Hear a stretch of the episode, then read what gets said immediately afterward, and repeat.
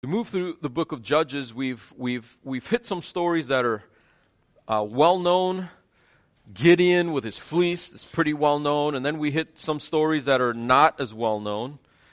Uh, but we're going to be in the book of Judges today. If you need a Bible, slip your hand up. Daniel will get you one. Uh, but today we come across the story of Samson. And if if if I ask for a show of hands of who at least knows the name Samson. Most hands would probably go up. And you could probably tick off some basic uh, points about his life. Samson was really, really strong. Some of you, maybe who read the story with a different lens, would say Samson was really, really weak. Because the story of Samson is kind of paradoxical, isn't it? In the one sense, he's the strongest man of the Bible. In another sense, he's, he's the weakest man that you read about. Uh, he has great successes and he has great failures. God is with him, God is not with him. Uh, he's God's man, but he's, he's not God's man. Who is this mysterious dude? Samson. And we've got to get past the, the oohs and the ahs of his great feats of strength and get to what God is communicating in the story. This story takes place over chapters 13, 14, 15, and 16. Some judges got one verse. Samson gets four chapters. Why the length? Because I think it takes a while to develop what God is trying to communicate here. And it's not men, go out and be strong. Uh, it's not, look what happens when you work out too much you know. It's, it's deeper than a surface level reading, but we're going to start that in chapter 13.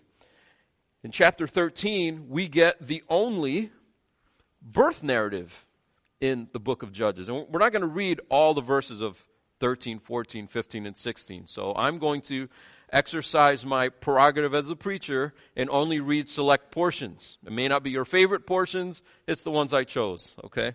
But we're not going to read chapter 13. What we're going to do is just, I'm going to kind of convey the story to you, and then we'll just pick up in the last few verses of 13. But you have Israel failing again. There's a couple of judges that are named real quickly at the end of chapter 12. You don't get their story. You don't get who they, what really what they were about or what really happened. It's just uh, the cycle again and again and again. And then chapter 13, verse 1, the cycle again. After being delivered over and over and over and over. What is Israel's response to God? And the people of Israel again did what was evil in the sight of the Lord. So the Lord gave them into the hand of the Philistines for 40 years. So the Philistines are the oppressors in this episode. The focus is on the oppression of the Philistines. Interestingly, this time, what we would normally get after this, right, was after the oppression, and Israel cried out to the Lord, right? Every cycle we get, they did evil again, God handed them over. They were oppressed again. They cried out to the Lord. This time they didn't even cry out. Missing. That's missing in this, in this whole four chapters. Now, once they cry out to Yahweh? But Yahweh steps up. And what's interesting, he doesn't just pick a dude or a gal that already exists, he creates his own. So he comes to a couple, he comes to uh, the wife, we don't get her name, and tells her, uh, I know you've been barren, you've not been able to have kids, and you've probably consigned yourself to, hey, you know, we're just not going to have kids, but you're going to have a kid. You're going to have a son. And he's going to be a Nazarite, meaning if you go back to number six, there was a Nazarite vow. You wouldn't cut your hair, you can't eat unclean food, and you can't drink alcohol. You can't touch dead bodies, stuff like that. He's going to be like that from the womb. So, mom, you can't touch alcohol, and you can't eat unclean foods because he's going to be a Nazarite from the womb until his death. Side note if you ever want to talk to somebody about the sanctity of life in the womb, you can start there as one of your verses. Because he's already a Nazarite and he hasn't been born yet. But I'll leave that with you. As he gets down to the end of chapter 13, there's a little bit of a back and forth. The angel of the Lord appears to the woman. The woman uh, conveys it to the husband, Manoah. Manoah is kind of incredulous. Wait a minute, what, what, are we supposed to do with him? It's not that he doesn't believe her. It's like, what, are, what are we supposed to do with this Nazarite? I, we weren't having planning on, really planning on having kids, and now we've got this special kid. What are we supposed to do with him? Could, would he appear again? And so the angel of the Lord appears again and basically explains to him the same thing that he told his wife. And then uh, he proves to them that he is the angel of the Lord. He's afraid because he thinks we're gonna, he's going to die. In verse 22, the wife comes with her logic and her poise and says, No, he's, we're not going to die. Why would he give us this promise of raising this child if he was just going to kill us? Uh, and so he, she talks him down, and at the end, verse 24, and the woman bore a son and called his name Samson. And the young man grew, and the Lord blessed him, and the Spirit of the Lord began to stir him in Mahaneh-dan between Zorah and Eshtaol. A real place in real life. This really happened, and God began to stir in this man. Sounds real promising, right?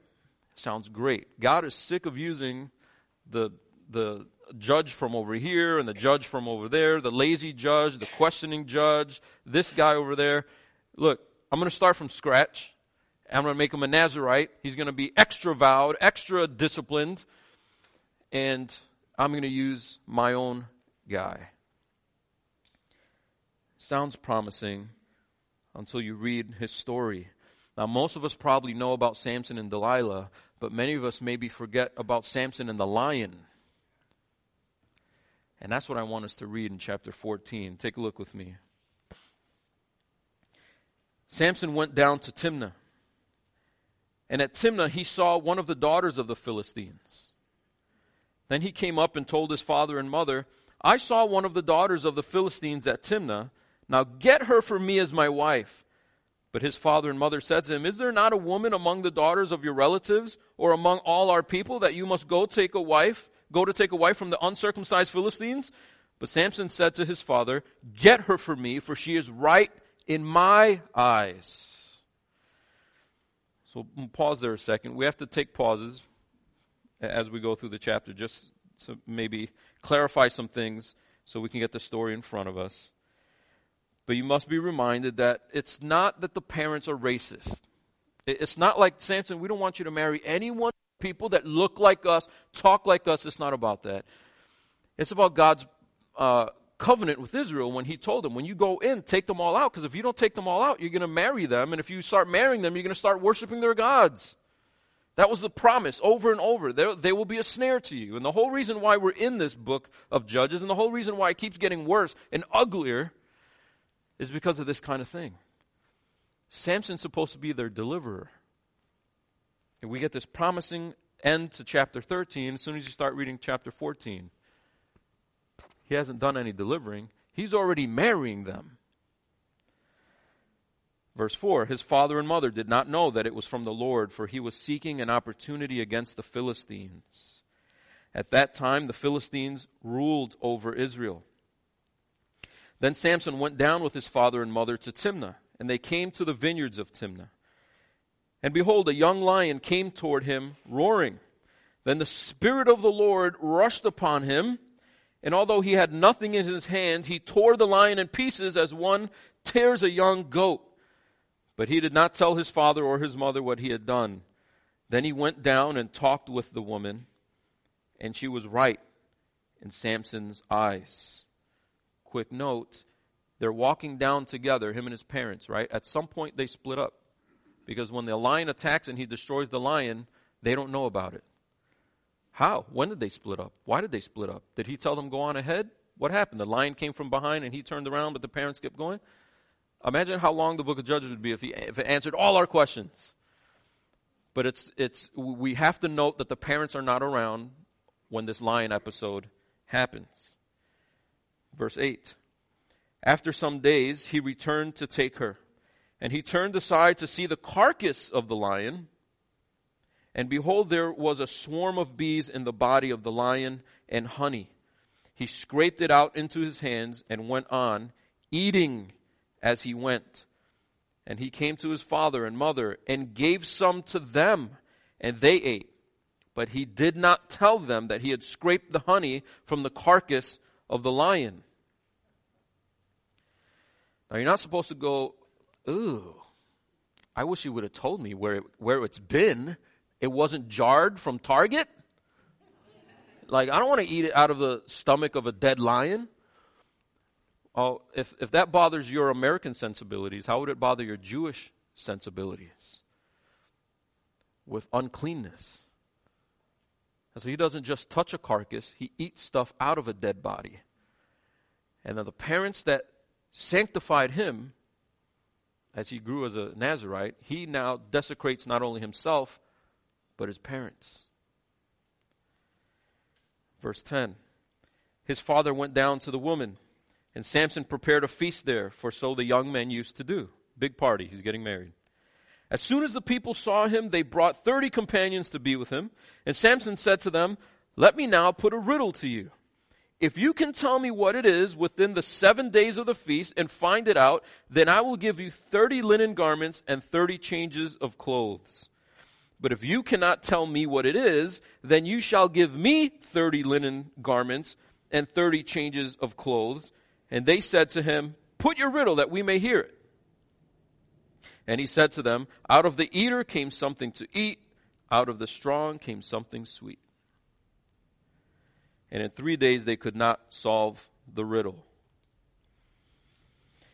Uh, yeah, I don't know exactly all the history and the story background here, but um, I'm guessing most people didn't have a walk in closet full of outfits and get stuck with inundation on Sunday mornings going, ah, I wore that last week. Um, that doesn't go with that. I'm going to switch it with that. I'm going to, you know, how about this combo with that combo? Hun, does this match? I'm guessing they didn't quite have that problem. He's saying, if you guys solve the riddle, I have to give you 30 changes of clothes, 30 new outfits. If you guys lose, I get 30 new outfits. They say, okay.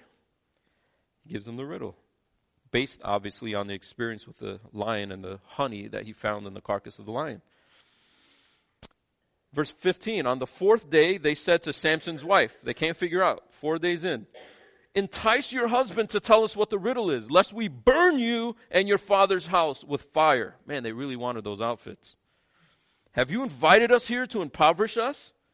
And Samson's wife wept over him and said, You only hate me. You do not love me. You have put a riddle to my people, and you have not told me what it is. And he said to her, Behold, I have not told my father nor my mother, and shall I tell you? Ooh, that sounds like a marriage going on the right foot.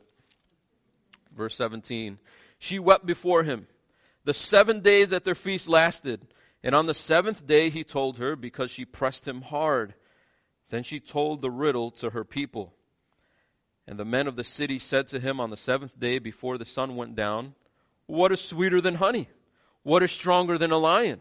We figured it out.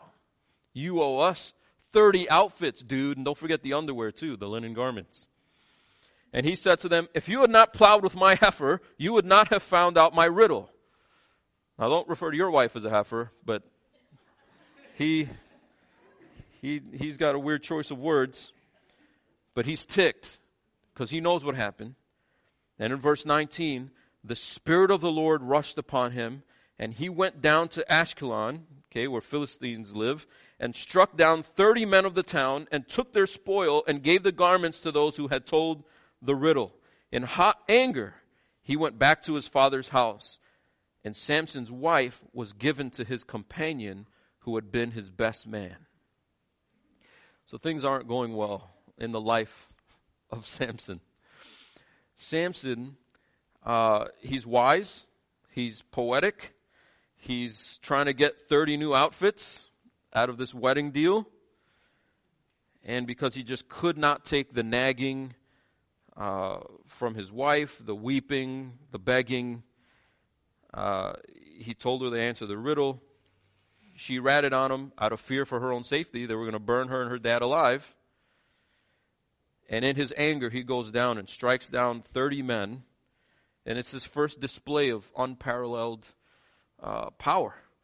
He just picks 30 guys. If, if you were happen to walking down the street and you had a, a nice new outfit on, you're dead because he's choosing the outfit and he's collecting them in his bag. And then he brings them back, gives them to the people, and goes back to his father's house um, in hot anger. He's, he's fuming over all of this. As we see the episode unfolding, we see that the Spirit rushes upon him to get this done, but he doesn't seem like the type of person that would be filled with the Holy Spirit. He doesn't seem like a God following, God honoring kind of guy. God is using him despite himself, not because of his character. And then when you look at chapter 15, we'll just kind of paraphrase chapter 15. He went to go visit his wife with a young goat, possibly to celebrate. Uh, an ancient version of a big bouquet of flowers and chocolates, I guess. And then finds out, oops, it's not your wife. The father says, I, I thought you were upset. You left and you were angry, so I gave her to your best man. And so now he's really angry. He's angry at the Philistines. He's angry at everybody who allowed this to happen. He takes 300 foxes, ties them together, and lights a torch between the foxes' tails so they're running in all kinds of different directions and destroys their grain. Now the Philistines are mad. Who destroyed all our grain? Well, they find out it's Samson because he was ticked. And so they came. And you remember when they said, Well, if you don't give us the answer to the riddle, we're going to burn you and your father alive? Well, they do it anyway because of Samson's actions in the wheat field. They burn her alive with her father. Now they're going after Samson. Samson finds out what they did to this woman and her father. And verse 8 he struck them hip and thigh with a great blow, and he went down and stayed in the cleft of the rock of Etam. So they're angry. They go after her, burn her alive. He gets mad, and he stacks them hip upon thigh in a big pile. Now they're chasing him. The Philistines, verse 9, they come to Judah. They tell the men of Judah, uh, here we're, we're, coming to, we're coming, or we're attacking. They say, why have you come against us? They said, we're coming to bind Samson because of what he did to us. Then three, so 3,000 men go to tell Samson, hey man, what's going on? Not three men or 30. They round up 3,000 men to just go have a talk with Samson. Because, you know, if, he's on, if he wakes up on the wrong side of bed, man, you need 3,000 dudes at least. They tell Samson what's going on. Samson says, Okay, bind me and take me to them, but promise that you won't attack me. They say, Okay. So they bind him. They take him to the Philistines, and when they arrive, he breaks the cords, looks around, finds another carcass, rips the jawbone off of a dead donkey, presumably, and then proceeds to strike them down with the jawbone of the donkey. In verse 15, 1,000 men now, these aren't 1,000 random dudes walking around in nice outfits anymore. These are the men that came to attack Judah. And while all the 3,000 Judah guys are looking or watching, doing nothing, he's handling all their business that they should have been handling throughout the whole book of Judges with the jawbone. Yeah, but he's not doing it because he's worshipful. He's not doing it because it's in the name of Yahweh. He's, he's doing it because he's mad. He's doing it because he wanted to marry them and it didn't work out. He's doing it because they solved his riddle. He's doing it because it doesn't fit Samson's plan. So Samson comes up with another poem, verse 16. With the jawbone of a donkey, heaps upon heaps. With the jawbone of a donkey, have I struck down a thousand men.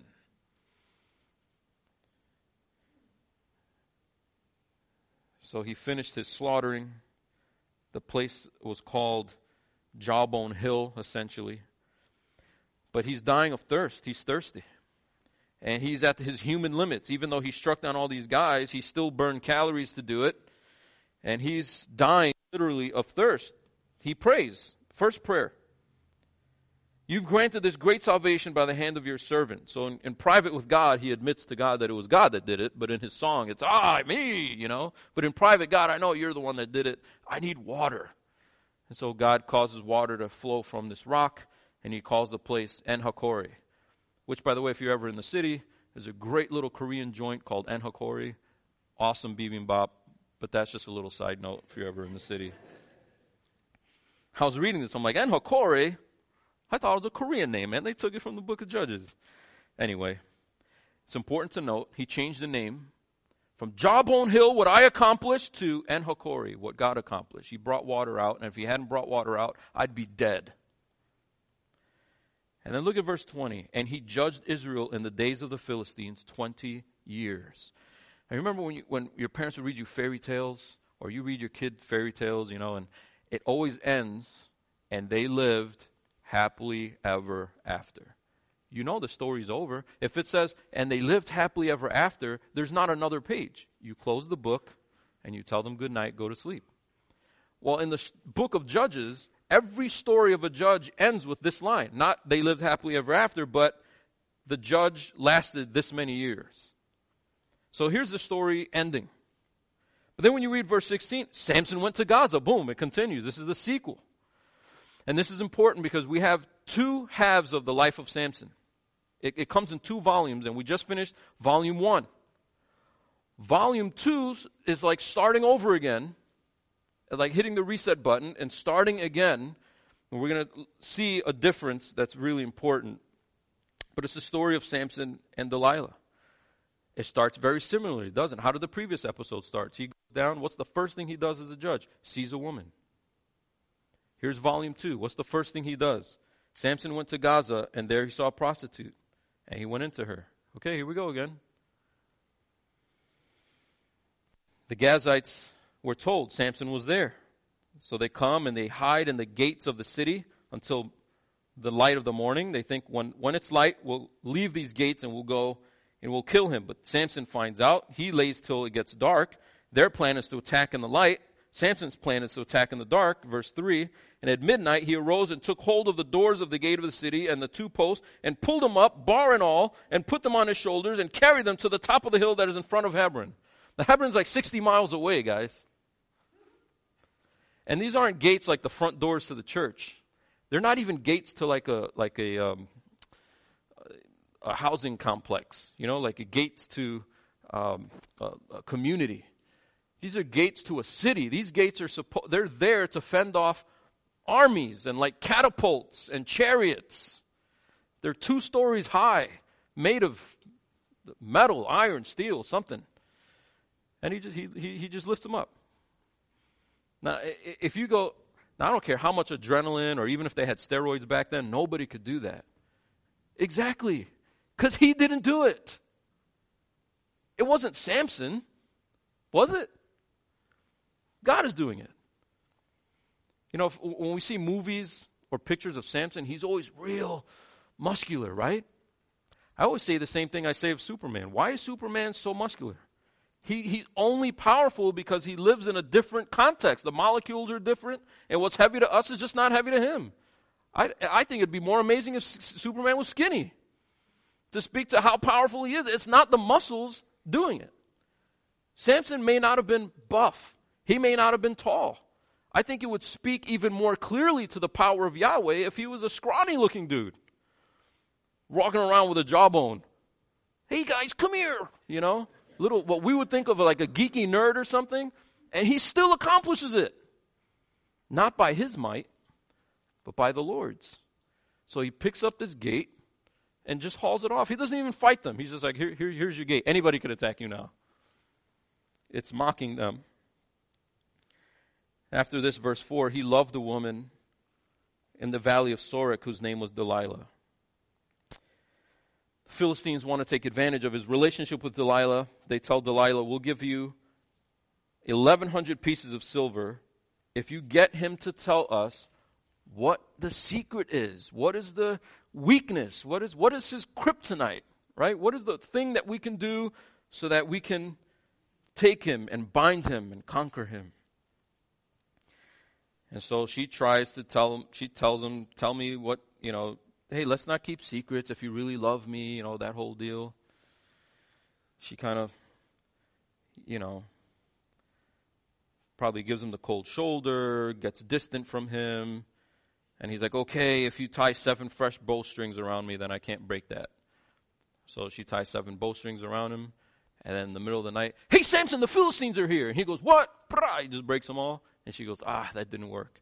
In the meantime, Philistines are actually waiting for the signal. Did it work? Because if it worked, they're going to pounce on him and then give her the silver. This happens over and over.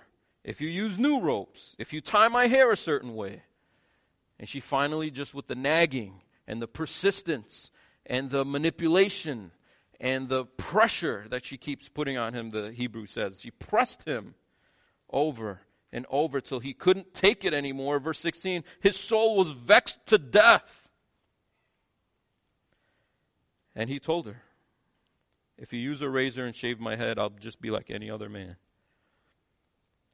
She wakes up, or she wakes him up, presumably starts poking him before he wakes up just to see if she was messing with him. Uh, in verse uh, 19, she began to torment him. She saw that the strength wasn't there. So then she said, The Philistines are upon you, Samson. He woke up from his sleep. I'll go out as other times and shake myself free. But he did not know that the Lord had left him. And the Philistine seized him, gouged his eyes out, brought him to Gaza with bronze shackles, and he ground at the mill in the prison. But the hair of his head began to grow again after it had been shaved. So that's giving us a little clue as to the folly of the Philistines. Should have killed him. You ever watch the movie where the villain finally has the hero? He's got him, man, dead to rights. And he decides to give a speech. Oh, I finally got you after all these years. I finally, and before the speech is over, you know, the sidekick comes and saves the day or something. And it's like, actually, the hero lost. It was the villain's idiocy with the long lecture. Same kind of scenario. They have him, they took his eyes out, and they're like, you know what, let's not kill him. Let's make him a plaything. He's going to grind the mill for us. All that grain that he destroyed, now you're going to pay back not taking notice that his hair is growing back. Like, how dumb can you be? But, you know, he's blind, he's defeated. And they want to be entertained. The lords of the Philistines, all the big head honchos of Philistia, gather together to, uh, for a great sacrifice to Dagon, their god. So it's a, a pagan idol worship service, and all the big head, uh, big shots are there. They say, God has given, our God has given Samson, our enemy, into our hands. Well, that's not true. Yahweh did. It was Yahweh's choice to leave him. If Yahweh's spirit rushed upon him, you guys would be dead. But the credit goes to Dagon because of Samson's failures. God is not getting the glory that's due to him. Instead, Dagon is getting glory in this worship service. the people saw them, they praised their God. And they gave God, their God, the credit they said, Call Samson over here so he can entertain us. We want to see him. We want to see him grovel. We want to see him with his eyes plucked out. So they made him stand between the pillars. Samson said to the young man who held him by the hand, Let me feel the pillars on which the house rests, that I may lean against them. Verse 27 Now the house was full of men and women. All the lords of the Philistines were there. And on the roof, there were about 3,000 men and women who looked on while Samson entertained. Samson's second prayer. Then Samson called to the Lord and said, O Lord God, remember me. Please remember me, and please strengthen me only this once, O God, that I may be avenged on the Philistines for my two eyes. And Samson grasped the two middle pillars on which the house rested, and he leaned his weight against them, his right hand on the one, his left hand on the other. And Samson said, Let me die with the Philistines. Then he bowed with all his strength, and the house fell upon the lords and upon all the people who were in it. So the dead whom he killed at his death were more than those whom he had killed during his life. Then his brothers and all his family came down and took him and brought him up and buried him between Zorah and Eshtaol in the tomb of Manoah his father. He had judged Israel 20 years. There's the second ending. Now it's for real over. There's no volume three for Samson. So, as we look at this story and we compare the two volumes, something interesting pops up. When you're reading the first volume, both of them, here's what happens Samson sees a woman, right? That's what starts off both volumes. That woman, or a woman, in the second volume, it's not the same woman he started with, but a woman obtains his secret and then betrays his secret. The first woman found out the answer to the riddle, betrayed him. And then the second woman found out the secret was his hair and betrayed him. Then in both episodes, Samson is bound. He's hiding in the cliff or in the cleft, and the Judah uh, the Judah brothers come and they he says, "Okay, bind me." And then he's able to break it, and then he slaughters all the Philistines. And after the slaughter of the Philistines, he calls upon the Lord for help. In the second episode, they bind him. This time the binding worked, but he still slaughters all the Philistines after the binding by calling on Yahweh for help. So the story ends the same, and then both volumes end with the formula He judged Israel 20 years. So you see again the genius of the author putting the two volumes next to, next to each other. You see what's the same? Right? You see how the same? Uh huh. Why'd you tell it to us twice? Because now I want you to see what's different. In the first volume, three separate times we're told the Spirit of the Lord rushed upon Samson. That's how he had his power. That's how he was able to accomplish what he accomplished. That's how he was able to do anything against the Philistines. And so in chapters 14 and 15, we read that the Spirit rushed upon him, the Spirit came upon him. And then in chapter 16, we don't hear that once. Not one time do we see anything about God stirring in him or rushing upon him or the Spirit doing anything. But Samson's on his own, man. He's doing his own thing. And so this this this uh, digression from being God's man. As he continues to presume upon God working in him, eventually God's not really rushing upon him anymore, and Samson doesn't take notice. That's the difference between the two volumes. At first, yes, he's an idiot, but but God is still rushing upon him and using him. And in the second volume, you're like, the, the folly of Samson has caught up to him, and God is like not there anymore. God is kind of taking a back seat. He's not actively using him the way that he was using him in the first couple of chapters. So as Samson continued his foolishness, we see a distancing of God from the fool. I think that's really clear when you're reading through it. You're comparing the two stories. And that difference is supposed to jump out at you. And then there's another layer to the story that I want to point out before we talk about what in the world this has to do with our lives right? today. His story is full of secrets. Samson has a lot of them, doesn't he? He kills the lion in secret and doesn't tell anybody. He eats honey from the carcass of the lion and gives it to his parents, but he doesn't tell them that it was from the carcass of the lion. Then he uses that secret and makes it a secret to his guests in the form of a riddle. And he tells them a secret that they can't find out. He's controlling them. You can't figure out my secret. And so I'm able to control you and manipulate you. And when that doesn't work for him, he's angry because he wants control, doesn't he? And it doesn't work. And then his final secret is his hair. And that's really how he's have, had control and power throughout the entire story. And finally, at the end, he lets the cat out of the bag of that final secret, and now no power at all. And so you see Samson as a secret keeper. You see Samson as someone who's using secrets and lies to control and desecrate others. He doesn't care how it affects other people. Doesn't care where they're going to get the money from to fund his new wardrobe. He doesn't care that they're not supposed to be eating stuff out of a carcass. He's doing his own thing in power that he's presuming that Yahweh is always going to give him. And so he just goes and does whatever he wants and uses secrets to try to get his own way. But really, the secret keeper is God. If you look at chapter 14, verse 4,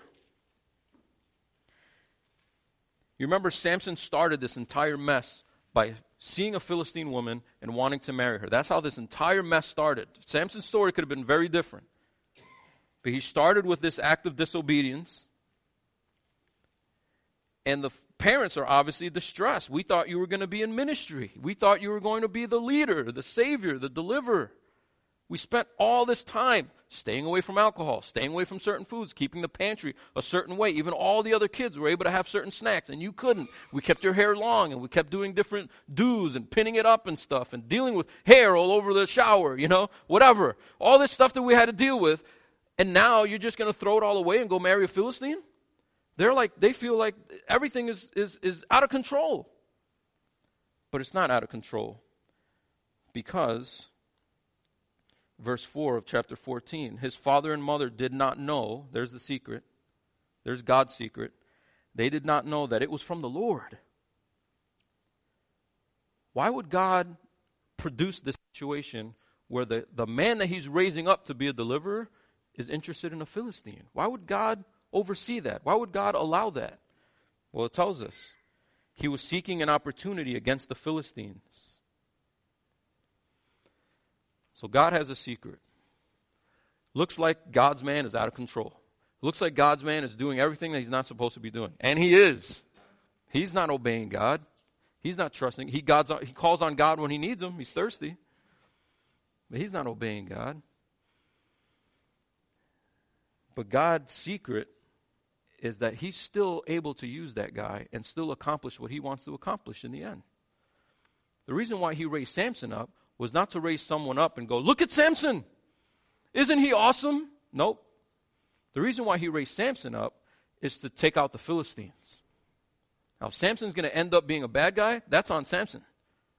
But Samson being a good guy or a bad guy doesn't derail God's plan. God's plan is take out the Philistines. And he did. He just didn't do it in a way that went well for him, did he? You know, it's amazing. The climax of both volumes are this, is, is this prayer. But in the first volume, he's praying and calling out to Yahweh to save him. Right? I'm dying of thirst. Save me. He wants his life. But then in chapter 16, the Spirit of God is not there. He continues to go his own way. And then his second prayer is the opposite, isn't it? God, kill me. Allow me to take all these Philistines out with me, but take my life. First prayer is save my life, and the second prayer is take my life. How did he get there? Disobedience. In other words, Samson's disobedience didn't derail God's plan, but it could have been different for Samson had he been obedient. His disobedience doesn't destroy God's end of the covenant. God's still going to keep his end of the covenant and still accomplish the overarching purpose that God wants to accomplish. But in the meantime, the little details of Samson's life went very differently because of Samson's disobedience. So, what we see is in these stories is another display of God's awesome sovereignty. That God is over all things, that He's not going to be derailed, that He's not going to uh, go, Oh my goodness, Samson, you're not doing what I told you, you're not doing what I told you. What we see in Samson is a picture of Israel. God is communicating through this book to Israel, the original readers of the story. This is what you're like. You know, I raised you up. I gave you certain rules to live by that everyone else around you doesn't live by, that the other nations don't live by. And the deal is if you cooperate, you're going to be blessed. But in the end, I'm going to accomplish something with this nation. It's a promise that is based on who I am and what I'm able to do. Yet, in the accomplishing of that great purpose, you all can wander in the wilderness or go straight to the promised land. Your choice. You all can have a book like the book of Judges where you're spiraling down into chaotic destruction. Or you can, you can fast forward to a king like David. You want to keep taking these detours that destroy you? Because it doesn't destroy me, it doesn't destroy my plan. Israel, that's what you're like. You know, Samson went after a woman in Israel, that's what you do. That's the whole point of the book of Hosea, isn't it? God tells Hosea, I want you to marry a woman that will not be faithful to you because you're going to be a living, living illustration. That's not the calling you want from God. But God is calling Hosea to be a living analogy of how Israel keeps going with other women instead of remaining faithful to Yahweh. Samson is the failure of Israel. They presume upon God's grace, they presume upon God's power, and then when God's power leaves them, they don't even notice it. That's why at the beginning of the story, they're not even calling out to God anymore. All the other cycles, they can recognize we're being oppressed. We're not supposed to be oppressed. We're supposed to be God's people. Well, why are we God's people, but we're also oppressed? Our disobedience. Well, then why don't we call out to God then? And by the time you get to chapter 13, it's like that doesn't even dawn on them anymore. No one's even paying attention to it. They're so used to disobedience, they've forgotten what it means to be an obedient people where the land has rest. So, how are we like Israel? You know, when we get into the debate about whether you're once saved, always saved, or whether you can lose your salvation, oftentimes the critique that they'll offer to say, look, you, you have to be able to lose your salvation because if God saves you and then you can't lose your salvation, you can do whatever you want. And so it can't be that. Well, there's two problems to that. One, life isn't all about eternity and salvation. There's stuff that happens along the way that could be really messed up. Everything isn't about your salvation. What about the glory of God? If you only come to Christ and worship Him because of this mansion that you're waiting for, are you really worshiping God or is God a genie that ultimately allows you to worship yourself because you're going to get a big house in heaven? It's not about you. Second, it's not true. It's not true biblically to say if God secures my salvation, then I can do whatever I want here without consequence before that ultimate salvation. That's not true. That wasn't true for Israel. That's not true in the life of Samson. Did God accomplish in the end what he wanted to accomplish? He used Samson to take out a bunch of Philistines? Yep. But all along the way, Samson went from a guy who was distracted to disobedient to completely disregarding God's presence in his life. That's how his prayer goes from God, would you please give me thirst? Uh, I'm thirsty, would you please save me? To a place where he goes, God, just would you kill me? My life is so miserable. God still accomplishes his purpose, but all the way all along the way, the disobedience was a path of self-destruction. And so we don't serve God going, Thank you, God, you cured heaven for me. Let me go do whatever I want. Well, is God going to uphold his end of the deal? Of course. If you're truly a believer, one question we could ask would a true believer pray that? Would a true believer go, Thanks, God, I'm going to go do whatever I want? But the things that we do in between, guys, matter.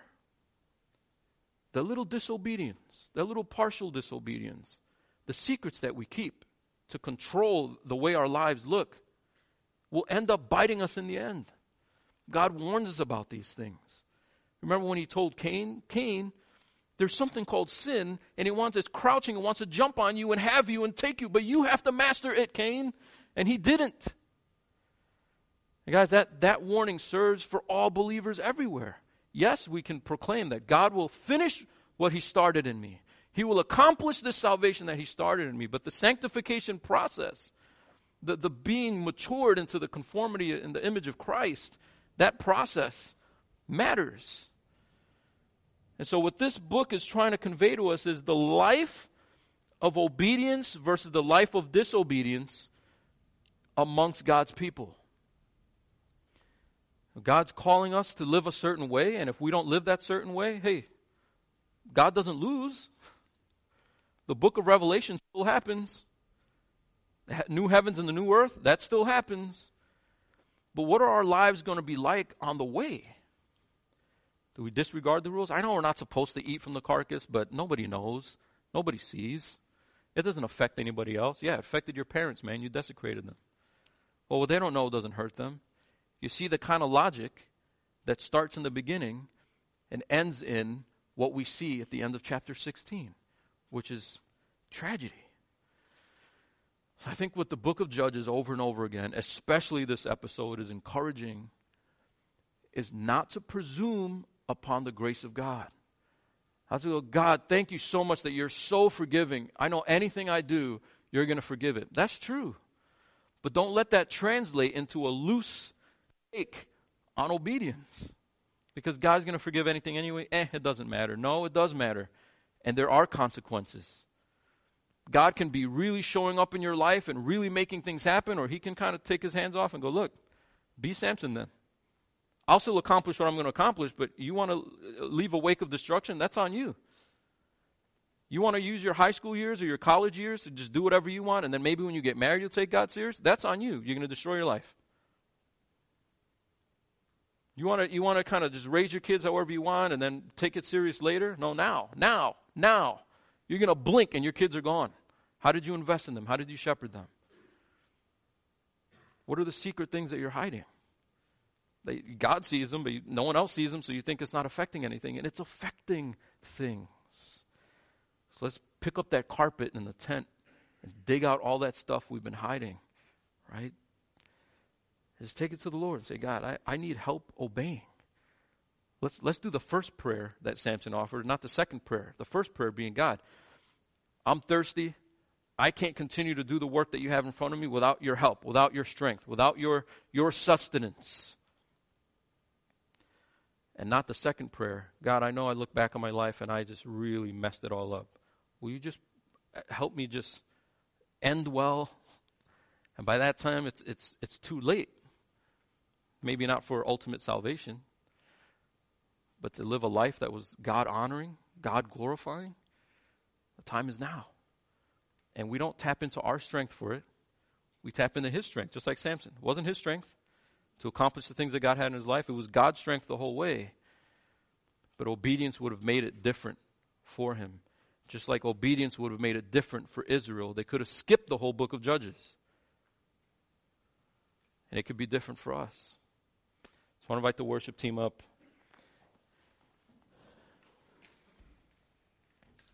As we close in worship, let's, let's worship a God, the God of En-hakkore, the God who's there, provides when we need it. And let's use this time of singing together as a call out to the Lord to, to supply strength to us where we need a strength to be obedient. So if you're able to stand, please stand and let's sing together.